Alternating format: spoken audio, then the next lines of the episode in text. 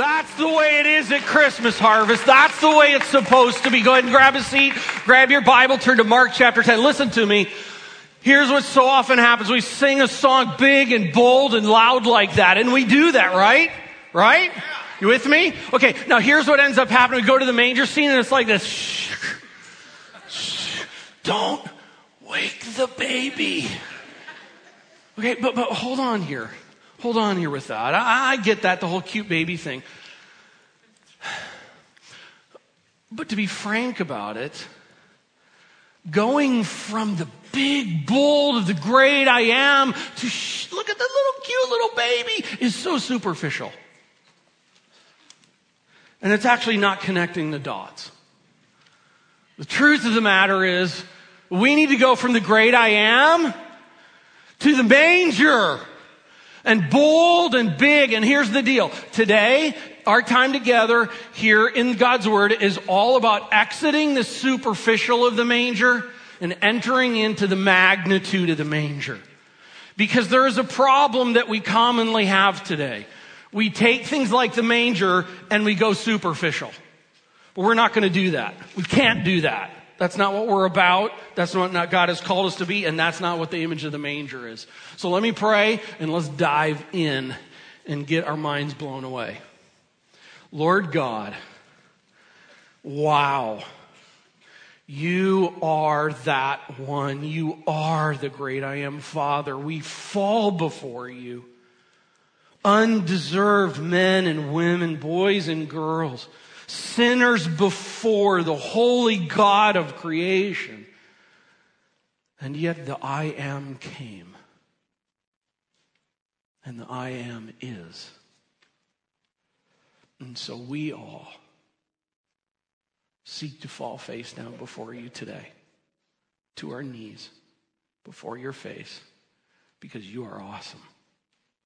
Thank you for the manger and all that it says, and all that it proclaims, and all that it holds.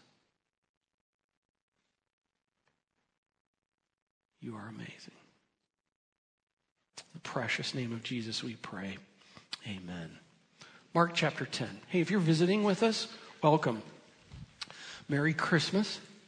And uh, we're big about God's word around here. And if you're not used to that or used to bringing your Bible, we want for you to have a Bible open on your lap. Grab one from the seat or look on someone next to you if you don't have one with you, or go ahead and turn the digital light on and, and grab your digital Bible there and, and have at it.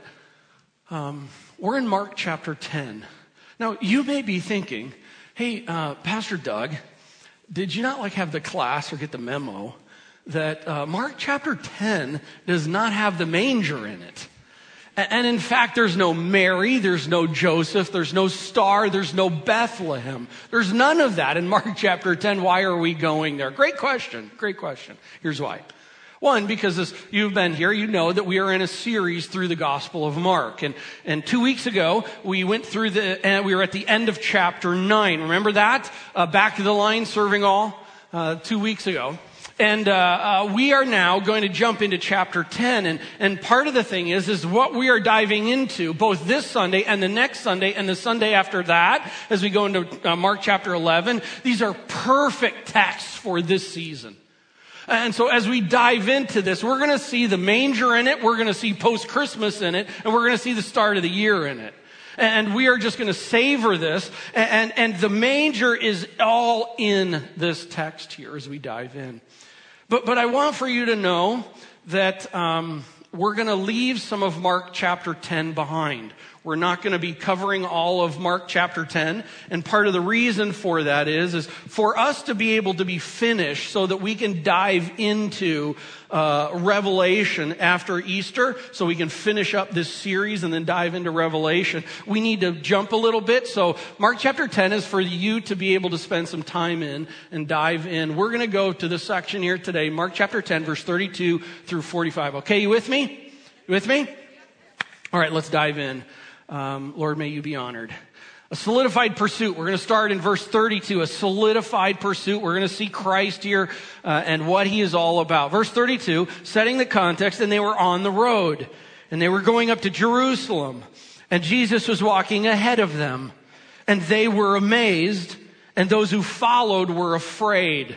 There's a few things here. Let's pause right there, get some context here. A few th- important things to set us up. Uh, and they were on the road. Uh, they are making their way from the northern portions of Israel. We'll have a map in the next week or two. Northern portions of Israel. They're moving down, headed down to Jerusalem. And we know they're headed to Jerusalem because that's what Mark tells us in the context. They were on the road, so they're walking. They're headed south. They're going to Jerusalem. They're going up to Jerusalem, by the way. Uh, in, in that text of that, that. Uh, going up, what, why is that there? What does that mean? Uh, going up has both a topographical, as far as an elevation altitude reality of it, from where they were, they were going up altitude wise. But I just want to bring this in from this standpoint. In the day, when they talked about going to Jerusalem, the common term used was, we are going up to Jerusalem.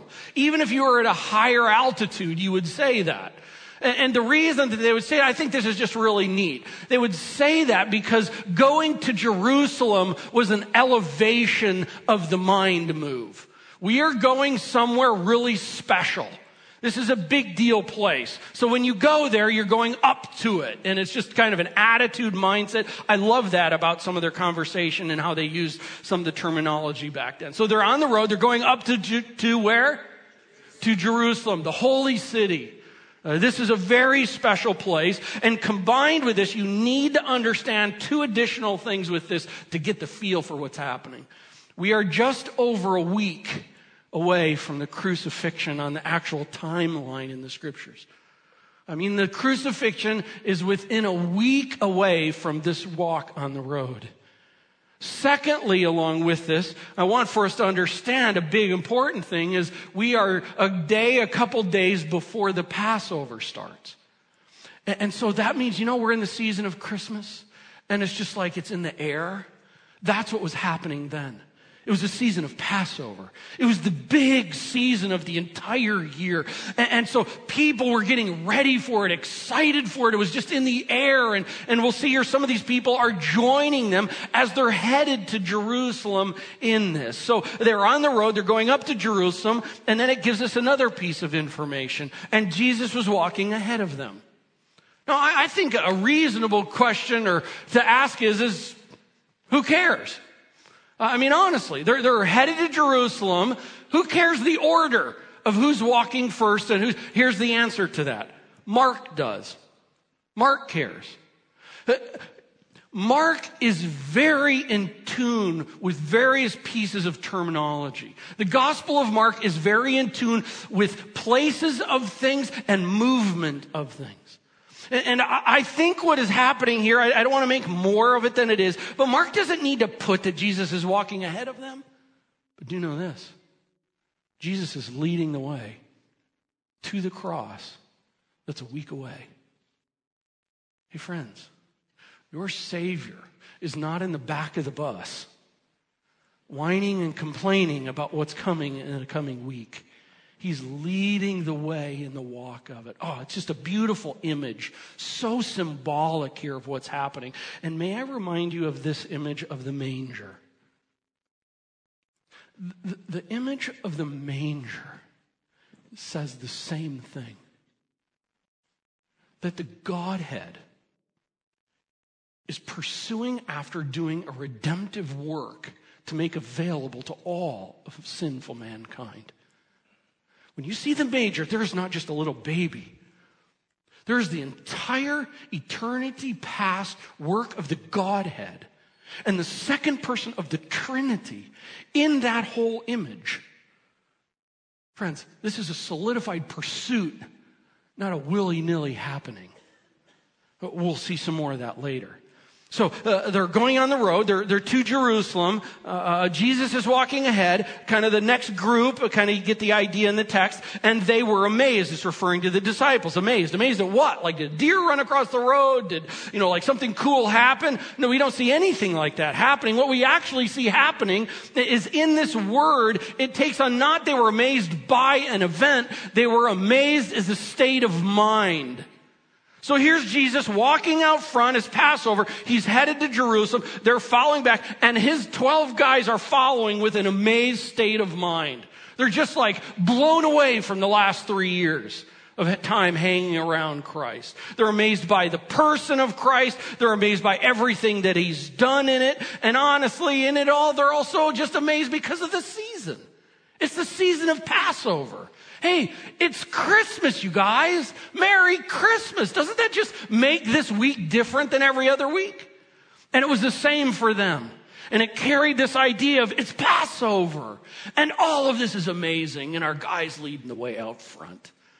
And then the next thing. And those who followed, it has this idea of fellow travelers. Remember, not only people that were following Christ kind of during some of this time besides the disciples, but I think this even has the idea of those people who are joining them on the walk as they are all kind of beginning to head towards Passover.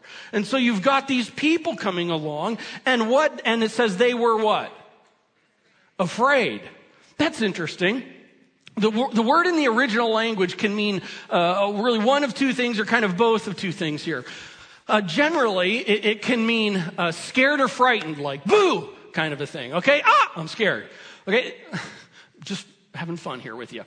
The other thing is it can have this idea of reverent awe, like fall down amazed awe kind of a thing. So part of the question is when you read a word, just like we do in English, the context tells what the meaning of that word that can have different avenues to it, what it means. And in this, one of the things I bring in is, is in the Gospel of Mark, the form of this word is used five times. This is one of them. The other four of those times are all used to refer clearly to scared, frightened, boo, ah. Okay? And here, when you go through this, I actually think that's what this is more alluding to. The people that are walking behind, you know, you've got Jesus' pursuit to the cross, you've got the amazed disciples, and you've got people back here like, why would they be scared? Why would they be afraid? A couple reasons. One, it's Passover. They're on the way to Jerusalem, the holy city, the city that holds all of the main leadership of Israel. And who has been in conflict with Jesus, the one leading the way, all this time? All the leaders in Jerusalem. They're going to their house and it's like, game on. Something's going to be going down here. And then you add the whole season of Passover. You add what's happening in the political structure of the day. Friends, I, I got, I'm trying to get this on the table for us to understand this. This wasn't like a, you know, hey, we're going to Jerusalem, you know, kind of a walk. This is like boom. And everybody back here is kind of like this guy who's leading the way up front. I'm telling you, something's going down this coming week in Jerusalem. It's all coming to a head. It's going to be face out, bam out, WWF. And they are afraid because we've not seen anything like this in our lifetime. Here we go. Pull the pants up, and it's big boy time. That's what's going on here. And I love this. Because if you don't get this feel out of this, you are going to miss the whole movement that Mark brings us along for the coming, for the coming week, which is going to be a few months for us as we go through this in the whole passion and crucifixion. Oh, it's cool stuff. And they were what? Afraid. Let's pick up. Verse 32, and they were on the road going up to Jerusalem. Jesus was walking ahead of them, and they were amazed, and those who followed were afraid. And taking the twelve again, he, Jesus, began to tell them what was to happen to him, uh, saying, by the way, this first word, see, this is kind of like behold. This is kind of like a, when you're talking to people. You know, with your kids, where something's going on and you're trying to have a conversation and you go, look at me, look at me. That's what's happening here. It's like, me, look, look, let's look. And so he's pulling them in because of all this stuff going on, right? He's like, see, guys, hear me. Uh, we're going up to Jerusalem and the son of man will be delivered over to the chief priests and the scribes and they will condemn him to death and deliver him over to the Gentiles. And they will mock him and spit on him and flog him and kill him, and after three days he will rise. Okay, let's talk about this.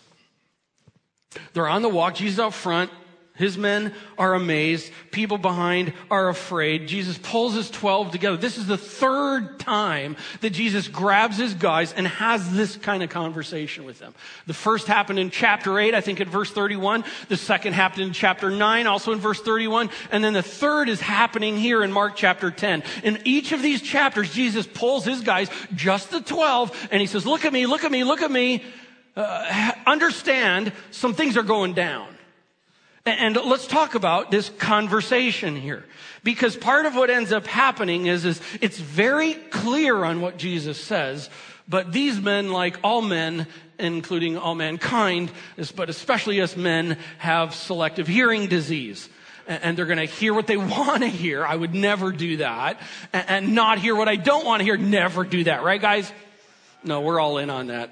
We're all in. Okay, here's what's going on. Jesus says five things here in verse 33. First, what Mark already told us that they're going to Jerusalem. But here's the deal. In the other two times that Jesus has talked with the guys, he's never told them the place. This is the first time Jesus tells the 12, we are going to Jerusalem and all of this is going down.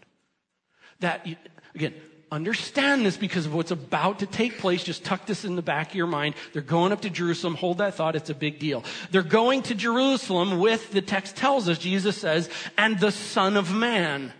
The Son of Man. This is a term that oftentimes gets confused like Son of God. We in English uh, have the understanding for on one side of this that son of means, like if I were to say Luke is, you know, my son, we kind of carry it that way, that uh, birthed of, it's, it, it, it's younger of, it's, it's, there's an, a lesser of or a more immature of, if you will, in age and time and so forth coming out of uh, in that day, son of, well, it was used at times in kind of biological, but it was not used that way biologically with this terminology. This was a statement of equivalency. And back in that day, if someone said son of, they were saying they are equivalent. They are the exact representation of. That's why, by the way, why the Bible says son of God. When it says son of, it's not saying birthed of, it's not saying lesser of God. It's actually saying the exact equal representation of God, i.e., this is a title of God. This is the second person of the Trinity the Son of God. And here, Son of Man has that exact equal representative. And, and hear, hear me. This is so cool because Jesus is going to be using this term more and more and more through the Gospel of Mark. And here's the hope in it. The one who came was not only God, but he was also the exact equal representative one for you and I that went and stood and died in our place as our exact equal representative. And there's hope in that. The one came in my place and did for me what I could not do for myself, son of. Now, along with that, there's that reality in the day as they understood the term, but there's another very, very big thing. Whenever a Jew in that day heard the term son of man, they heard it as a title. And the title was tied to Daniel chapter 7. So when Son of Man was stated, they were automatically, their mind was in Daniel 7. In fact, let me read for you out of Daniel 7 what this says. Uh, Daniel says, As I looked, thrones were placed, and the Ancient of Days took his seat. His clothing was white as snow, and the hair of his head like pure wool. His throne was fiery flames. Its wheels were burning fire. A stream of fire issued and came out from before him. I mean, don't you just get the feeling of power, awesomeness? And then it says, and a thousand thousand served the Ancient of Days, and 10,000 times 10,000 stood before him. The court sat in judgment, and the books were open. Hang with me. Now I jump down. I saw in the night visions, and behold, with the clouds of heaven, there came one like a son of man. Son of man, and he came to the Ancient of Days, God the Father and was presented before him, and to him was given dominion and glory and a kingdom. A, a, kingdom where all peoples, nations, and languages should serve him. And his dominion is an everlasting dominion which shall not pass away and his kingdom one, and his kingdom one that shall not be destroyed. Uh, see, in that day, what was going on is when people are, are hearing the term son of man, they're thinking that. And what Jesus is doing is he's saying, see guys, we are going up to Jerusalem and the son of man, poof, Daniel 7 he is making a declaration that he is at Daniel 7 1. That he is the one who is going to be set on a throne, the old Davidic throne, fallen Davidic throne brought back. He is going to be sitting on the seat of the throne and he will have a kingdom that will reign. All peoples will be serving him and his, and his kingdom will be forever. That, that's what the disciples are thinking. Because that's how this is flows. The part of the problem though is that the disciples are not seeing the whole picture. You see, they were seeing the Daniel 7 reality, but they were missing the Isaiah 53 reality. And Isaiah 53 talks about how he would be despised and rejected by men. That he would be pierced for our transgressions, crushed for our iniquities, chastised and wounded. They were forgetting the Psalm 22 prophecy of this one. That he would be mocked, that he would be encompassed by bulls and dogs, that he would be poured out, bones out of joint, in dust of death with hands and feet pierced. Listen, they're on the way to Jerusalem, and in their mind, they're thinking, oh, this is the moment that Daniel 7 1 is going to the throne.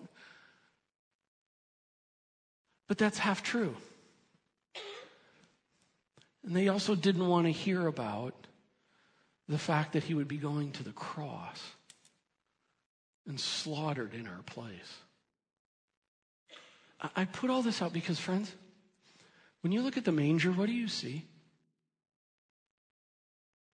Do, do you see the warm Hallmark Christmas spirit? I've seen the movies. Okay, I just lost my man card, but I, I'm just telling you, what is that Christmas spirit? What is that?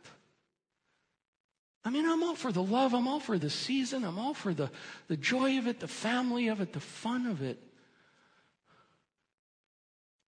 But it's so superficial. And that's what's happening in this conversation. They're going to Jerusalem. Jesus says they're going, uh, uh, the Son of Man is going. Third thing he says, the Son of Man is going to be delivered over to the Jewish leaders. The Jewish leaders there are the ones who are going to condemn him to death. Then the Jewish leaders are going to be handing him over to the Gentiles to be killed. That's the fourth thing. It tells us, and this is the first time that Jesus brings this up, that the Gentile leaders will then have him mocked and spit on and flogged and killed. By the way, the whole world is represented in the death of Christ. The Jews and the Gentiles in it. And number five, after three days they will rise. He will rise. Friends, why the cross?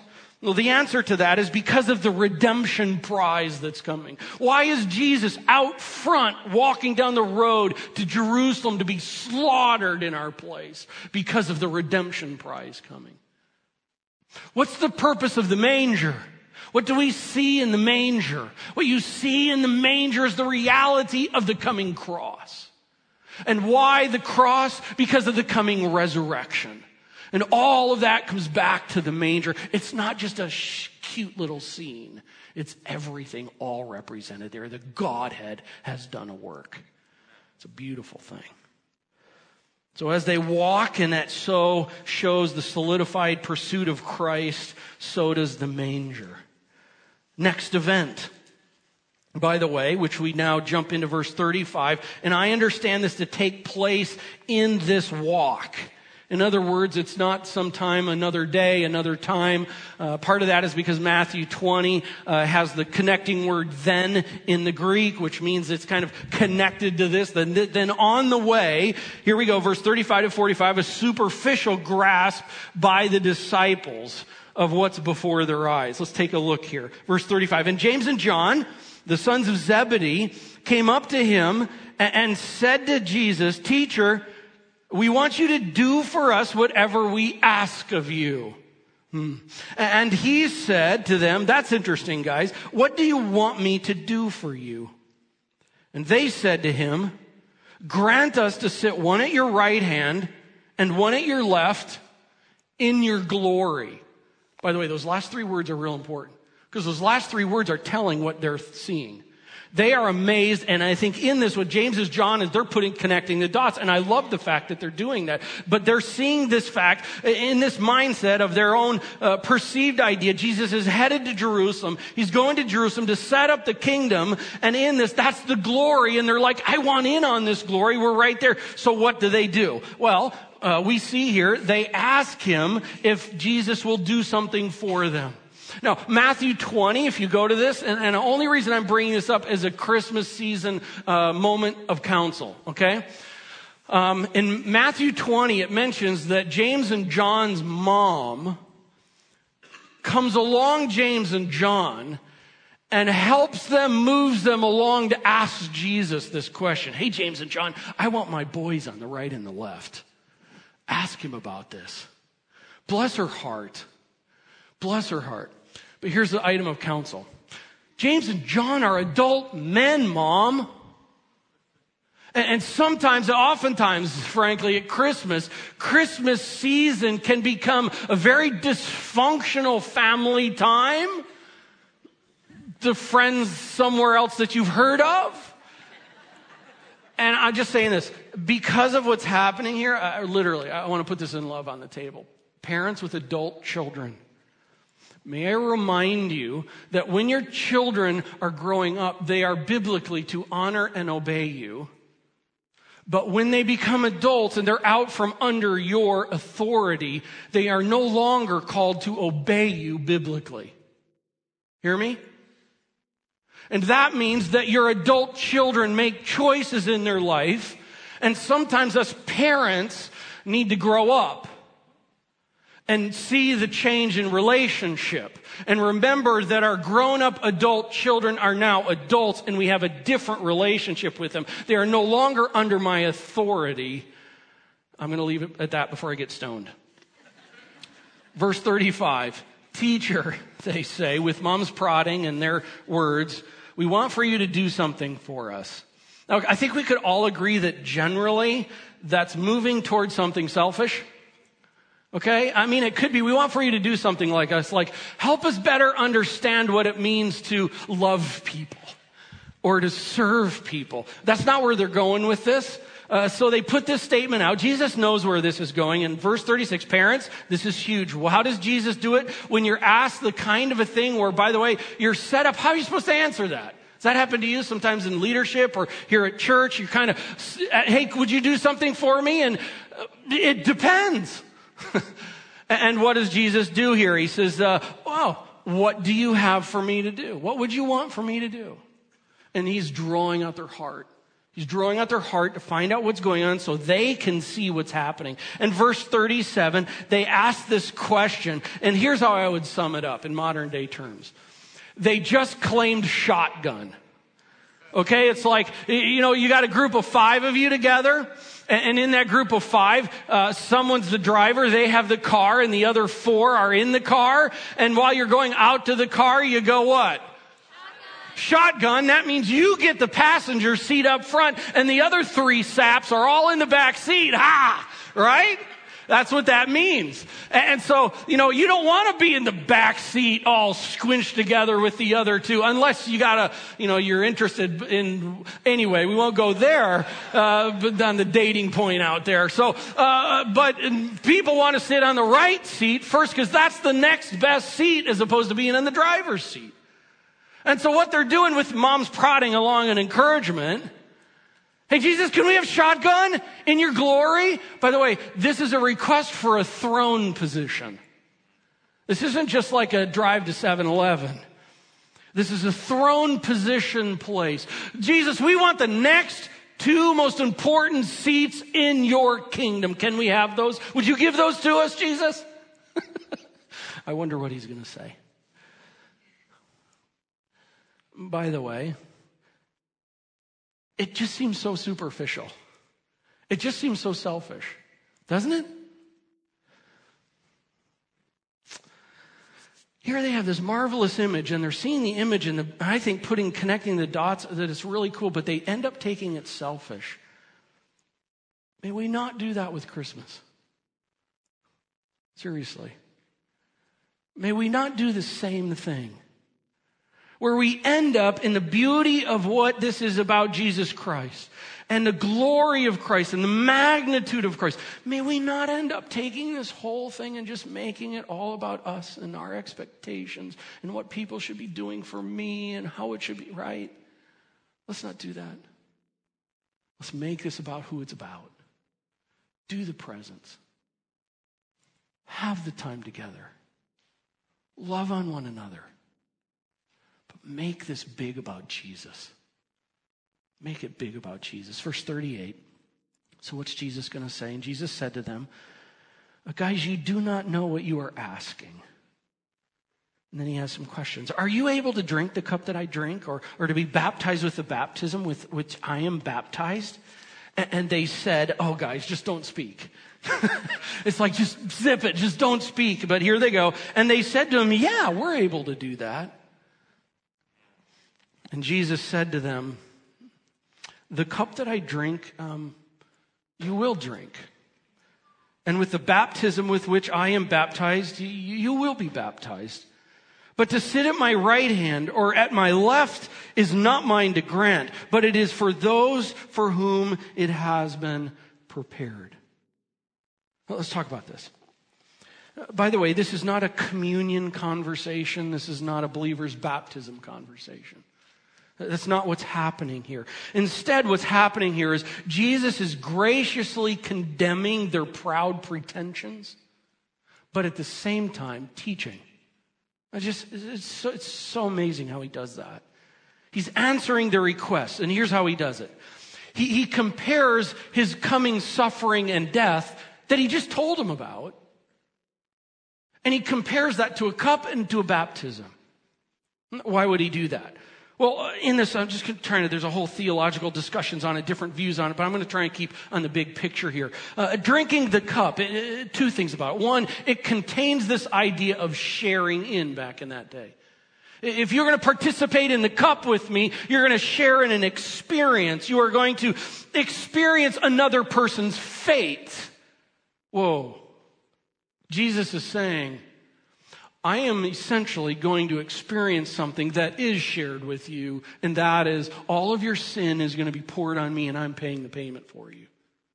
And that's the cup. But it also has out of the Old Testament, it carries this idea of the wrath of God's judgment poured out on human sin and rebellion. And so when Jesus is talking about this cup, he's sharing in our divine punishment and judgment fate. He's taking it. He's sharing in the cup of being in our place. Man, that is so Isaiah 53 5. It says, But he was wounded for our transgressions. He was crushed for our iniquities. Upon him was the chastisement that brought us peace. And with his stripes we are healed. That's the cup.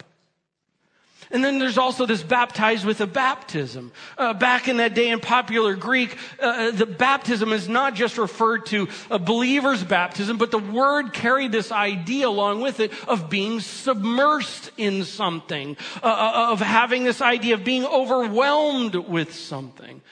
And so here Christ is bringing this in that I am going to be baptized in a baptism, a submersion of all this, if you will, on the cross. And this cup and this baptism comment just adds to Jesus completely understands what he's entering into. He's not making it up. He's not figuring it out. It's not being doled to him a piece at a time. This is God in the flesh, pursuit to the cross. And it's clear that's what he's doing for you and I. One commentator says, applied to Jesus, the images of the cup and the baptism signify that Jesus bears the judgment merited by the sins of men. Thank God that he took the cup. And he was baptized in our baptism, if you will. And then Jesus then notes and essentially prophesies that, that James and John will participate in some way. You will, you will. You are going to enter into the cup. You are going to enter into this suffering, uh, we could call it. You're going to be martyred. And they are going to enter into all this, submersed in it. I just got to say, from two weeks ago, that is just such the idea of back of the line servant of all. Hey, you will. You'll participate in it. Verse 41. So Jesus does some teaching, some clarification, and then we find out about the other ten and what they're thinking. And when the ten heard it, they began to be indignant at James and John. Can you see why? Dudes, you claim shotgun. What's the deal with that? Now we're in the back with nine others.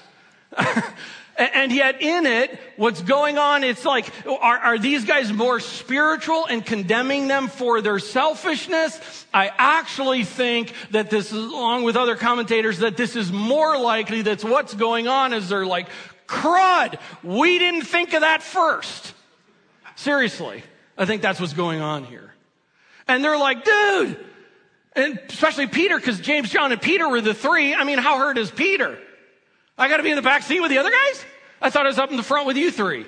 And here it is where that's taking place. So they're all ticked off, uh, kind of at themselves, that James and John were smarter than they were. Uh, verse 42, and Jesus called them to him. It's like, okay, kids, all come together here. Let's bring this. This is about to get out of hand. Let's bring this together and listen to what he says.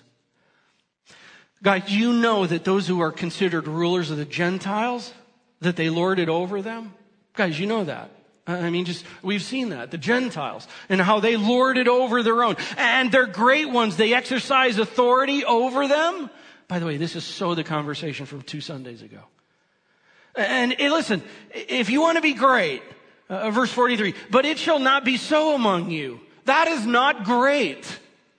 That is not what being great looks like. It shall not be so among you. But whoever would be great among you must be your what? Servant. And whoever would be first among you must be doulos of all, slave of all. Not just servant, but slave of all. So, in light of that, let me correct two Sundays ago back of the line, servant of all, slave of all. Why would Jesus be saying that? Let's keep reading. Verse 44 Whoever would be first among you must be slave of all. For even the Son of Man, title, Daniel 7 1, even the one who from the Ancient of Days is going to be given a kingdom and glory and dominion and all nations and all peoples will be bowing down and worshiping that one. Even that one came not to be served, but to serve and to give his life as a ransom for many. Ransom. That's a deliverance by purchase. It's a, it's a substitutionary payment. Even the Daniel 7 one did not come to sit shotgun. The Daniel 7 one came to be the Isaiah 53 one, the Psalm 22 one, with the eventual reality that he will be the Daniel 7 one. But right now, it's to the cross, servant of all, slave of all. Boy, just in our day, when he's talking about how people lord over, I mean, that's so our world.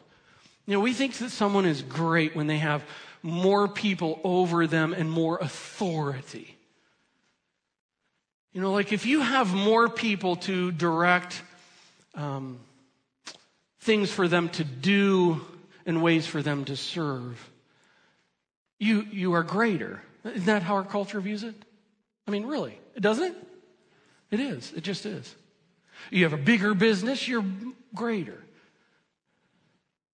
Hey, men, we do this. We do the whole shotgun thing. I mean, guys, seriously, we do it. We dole out the power words. Certain words that tell what our titles are, what our responsibilities are. We, we will even do the doling out in a congenial, kind of humble way, various numbers that say who we are and what we are and what we've done and what we can do. But the reality is that's not great in God's eyes. The reality is that when we do that, let me just tell you, be frank with you here. In the ministry world, I was in business for 21 years, and in the ministry world, I've kind of as times gone on. Sometimes this ministry world is weird. And it is true at times where pastors have conversations, and you, you know in the back of the mind that it's like, so how big is your church? It's true. And we do this, guys. We do it. Oh, oh by the way, ladies, uh, I love you. Uh, but you do it too. And I don't say that because, like, I'm a lady and I know. I already lost my man card on a Hallmark movie, though. But I say it because I talked with my wife about it. And I asked her, are there ways that women vie for shotgun? She's like, oh, yeah. We do it with comparisons. We do it with competitions on our looks, with our home, with our career identity at times. I'm a stay at home mom. You're a career mom. And then other times it's reversed. I'm a career woman.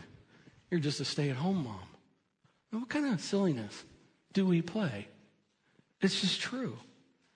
I mean, and, and, in it also, it's just, Karen had made mention that at times it's like with relationships, where it's like, you know, I got a better relationship going on, or uh, I've got a boyfriend, you don't, neener, neener, um, however that goes. Or so oftentimes it's like with James and John's mom, who really is all about the grandness of her boys and what's happening.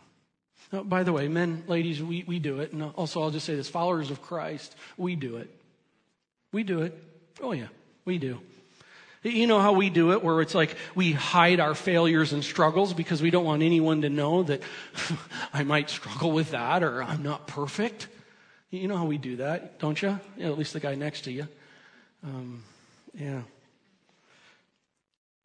You know how we just play games sometimes with uh, I've been to certain schools or I've been to Bible college and you haven't.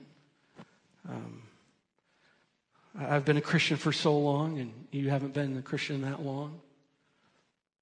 Um, just even with our giftedness and our spiritual gifts. Uh, just take our passions sometimes and even our spiritual experiences and we can play games with each other. And sometimes we'll even take titles, even titles like the child of God.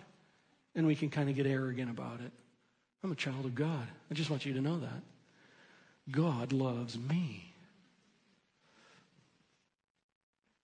We can do that as small group leaders or as elders or pastors. And it's just all self throning. And it's ridiculous in God's kingdom because there's only one king. And we are all equal at the foot of the cross. May the glory of the Lord be the thing that resounds out of us.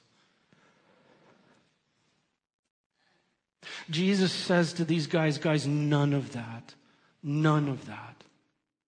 None of that kind of gaming, and instead be back of the line, servant of all, slave of all, and why? Why? Why should I do that? Why should you do that? The answer to that is because the one in the manger did that. The one in the manger did that. We superficialize the manger way too much. And uh, in, in, all this, it's, uh, it's not because the manger and Christmas is too commercialized. It's not, that's not the problem. The problem is not the commercialization of Christmas. The problem is the superficialization of Christmas. Friends, it's Christmas. The manger scene is right before us. And as Jesus is in that image of entering into Jerusalem to the cross and to the resurrection, we can be like James and John and, and the others, and we superficialize the whole thing, and we just hear what we want to hear and bag what we don't want to hear. And we make it and we shape Jesus into the kind of Messiah that we want and not who he is. We, we can take Christmas and turn it into a storybook morality story. Love, peace, kindness, family, eggnog. And we leave it there. And it just becomes this nice mood of motivation that's not any different than an atheist that wants to be kind. It's more than a morality story. Also, the manger is not just a self thing. It's not just a reminder of what the Lord has done for you. It's what the Lord has done and made available for all. It's way bigger than you and I. And oftentimes we can turn Jesus into being a, because Jesus is all about me. Jesus is my boyfriend. Jesus is my whatever. And, and we end up going, because Jesus is about me, I'm with Jesus. But do you see what's happening there? Jesus isn't about me. We're to be about Jesus. He did come for us. He did die on the cross. He did rise from the dead. And He did make uh, forgiveness and redemption available to all, to any who would receive it. But know this. It's not all about me and it's not all about you. It's all about Him and do the presence. Do the loving on one another. Enjoy the season. I don't want to be that Grinch. Love it. Just like at Passover time, the excitement and the amazement was going on. But don't take it superficial. Instead, might I suggest this? That we look at the magnitude of the manger through the lens of Scripture.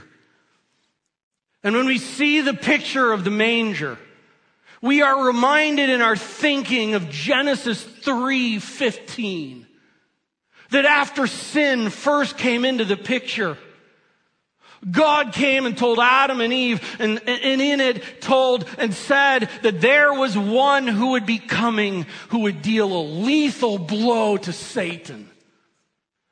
And, and that one Genesis 3, 15, 1, that's the one in the manger who has come. And also in the manger is the Isaiah 53 one and the Psalm 22 one. The, the one that stood in man's place for sin and took on our shame and took on our punishment when we didn't deserve any of it. And He did it. And He took it on, making salvation available. He is the one that is the Mark 15 one. The one in the manger is the one who died on the cross, and as a resulting of that, the temple veil was torn, as we'll get there in the coming weeks and months ahead, making access to God available to anyone. That's what the manger is about.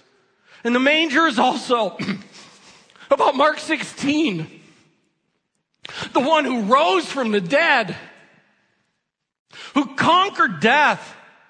And the Genesis 3:15 reality happened. That's in the manger. Don't be shh. Be awesome. That's in the manger. Uh, in the manger is the Revelation 1 1. The, the, the one that John uh, later from this point in time that we see, remember James and John, hey, will you do a thing for us? Shotgun. John later on in Revelation 1 sees the glorified, magnified Jesus Christ and falls down on his face thinking he's going to die. That's the one in the manger. And the one in the manger is the Revelation 19 one the one who will one day come on the white horse with all of heaven, with authority and power to claim dominion.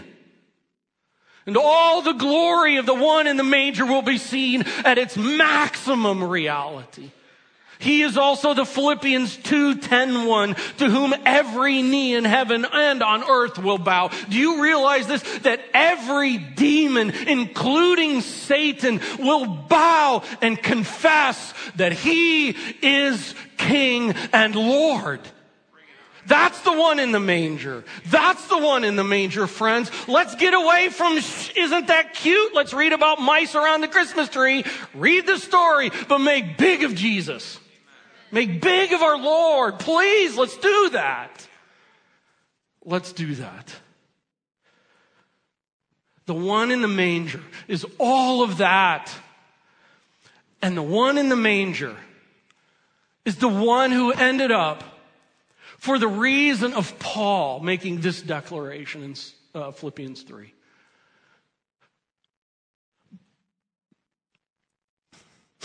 But whatever was to my profit, I now consider loss for the sake of Christ.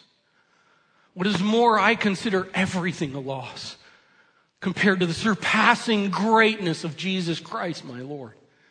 For whose sake I have lost all things, I consider them rubbish that I may gain Christ. I want to know Christ and the power of his resurrection and the fellowship of sharing in his sufferings. Friends, that's face down. That's face down thinking. That's face down living. That's face down before the manger. That's the one that's come. That's the one that's come. Oh, may we lift and magnify the Savior this Christmas.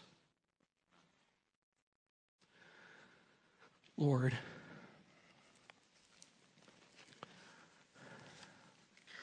In our feebleness, we fall.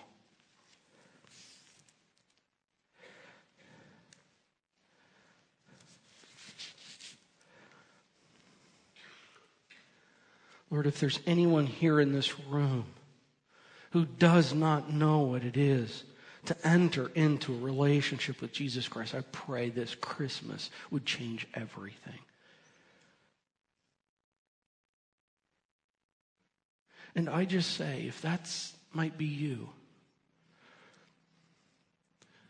maybe this Christmas you, you are realizing that you, frankly, have had a very superficial view of who the Christ is. I just pause on this prayer for a moment to say to you, friend, the Bible says that all have sinned and fallen short of the glory of God, and yet there is one who has come second person of the Trinity, God in the flesh, has come. And the Bible says, as many as received him, to them he gave the right to become children of God. Have you come to that place where you've driven the stake in the ground and, and not just kind of done this passe, I'm kind of about this religious Jesus thing, but I mean driven the stake in the ground and received Christ as your Savior? Confessed your sin and received Him. If you haven't, it's time. No more superficiality. It's time to enter into relationship, and you can do that right now. I also, in this moment, I just want to kind of pause and speak to those of you who are in Christ. May I remind you that this whole context of what's happening here is happening with followers of Christ. And they've gone superficial. Has that been you? It's time to confess and repent and come back.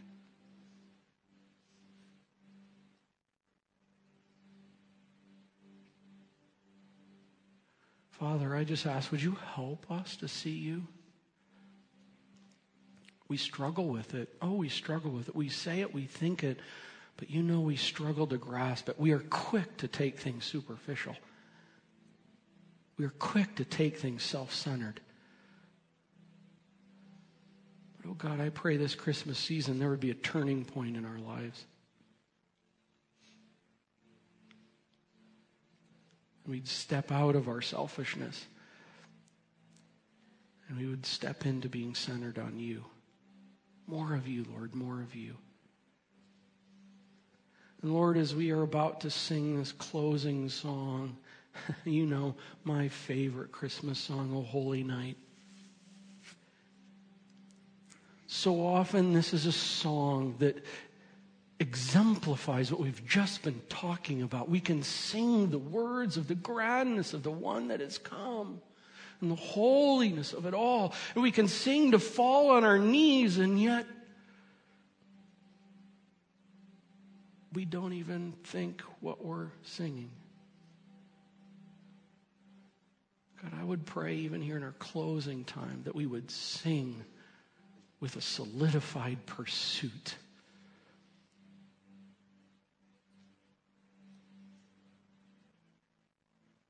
Merry Christmas. You have come. You have come. In Christ's name, amen.